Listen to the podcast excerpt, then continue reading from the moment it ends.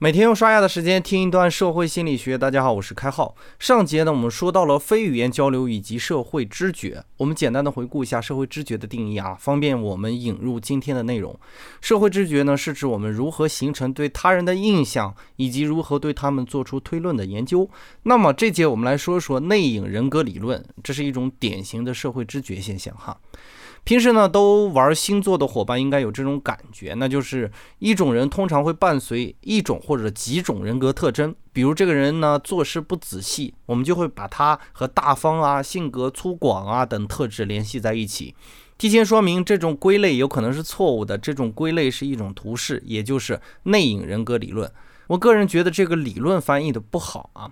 内隐人格理论是一种图示，并不是一套单独的理论体系啊。但是要尊重翻译嘛，所以当我说到内隐人格理论，大家自动的替换成图示就好了啊，它是一种图示。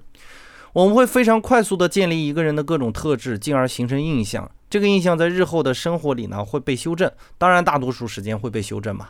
我们会通过对于这个人的逐步了解完成印象的修正，但是有时候则没有机会去修正，就会产生刻板印象，也就是偏见。内隐人格理论一般会形成两种图示，简而言之呢，就是关于。这个人是否是好人，或者这个人是否是有能力，这两个方面啊。如果我们判定一个人是好人呢，那么很多优秀的特质都会伴随着而来。而很多的人际关系的破裂，都是因为你认定了这个人是好人，但是事实上呢，某些特质产生偏差而导致的。我说几个词儿啊，我们一般都会同意。好人呢，具备如下的特征，比如说有热情、善良、耐心，甚至是慷慨大方的。能人呢，一般有较强的控制力。对事情有所把握哈，需要注意的是，这样的特质区分是模糊的、不准确的啊。除了模糊的特性以外，内隐人格理论一般会受到文化因素的影响，比如谨慎这个特征，在很多的欧美国家呢，谨慎和有能力的人格联系在一起的时候，比如说金融大亨一般都会伴随着谨慎的特征，这样的人格呢是趋向于成功的。而在亚洲的地区呢，谨慎一般和世故人情联系在一起，也就是说，如果一个人非常的世故。那么会伴随着谨慎这条特征，这是文化因素带来的差异。当然，这两种文化没有优劣，也不能说哪种文化就绝对正确哈。今天的设心呢，我们阐述了一个非常简单的图示概念，这个概念就是内隐人格理论。关于硬核的知识呢，我们就讲到这里。接下来说一说开号对于内隐人格理论的看法。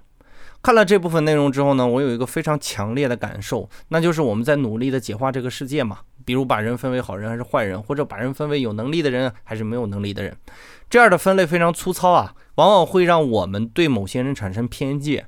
我们在进行人际交往的时候，往往不能依赖于某些特定的指标，比如说只交有能力的人，那么会被人误认为是功利的；如果只交好人呢，会被人觉得你这个道德标准太高了，甚至会被人叫圣母婊，这就很让我们困惑哈。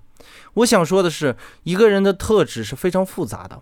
也会根据环境的不同而产生不一样的反应。在人际交往的时候呢，我们是否应该多一点保留意见，少一点刻板要求呢？我相信每个人的特质在于你怎样去挖掘它，也就是你们相处的时候，你们如何互动。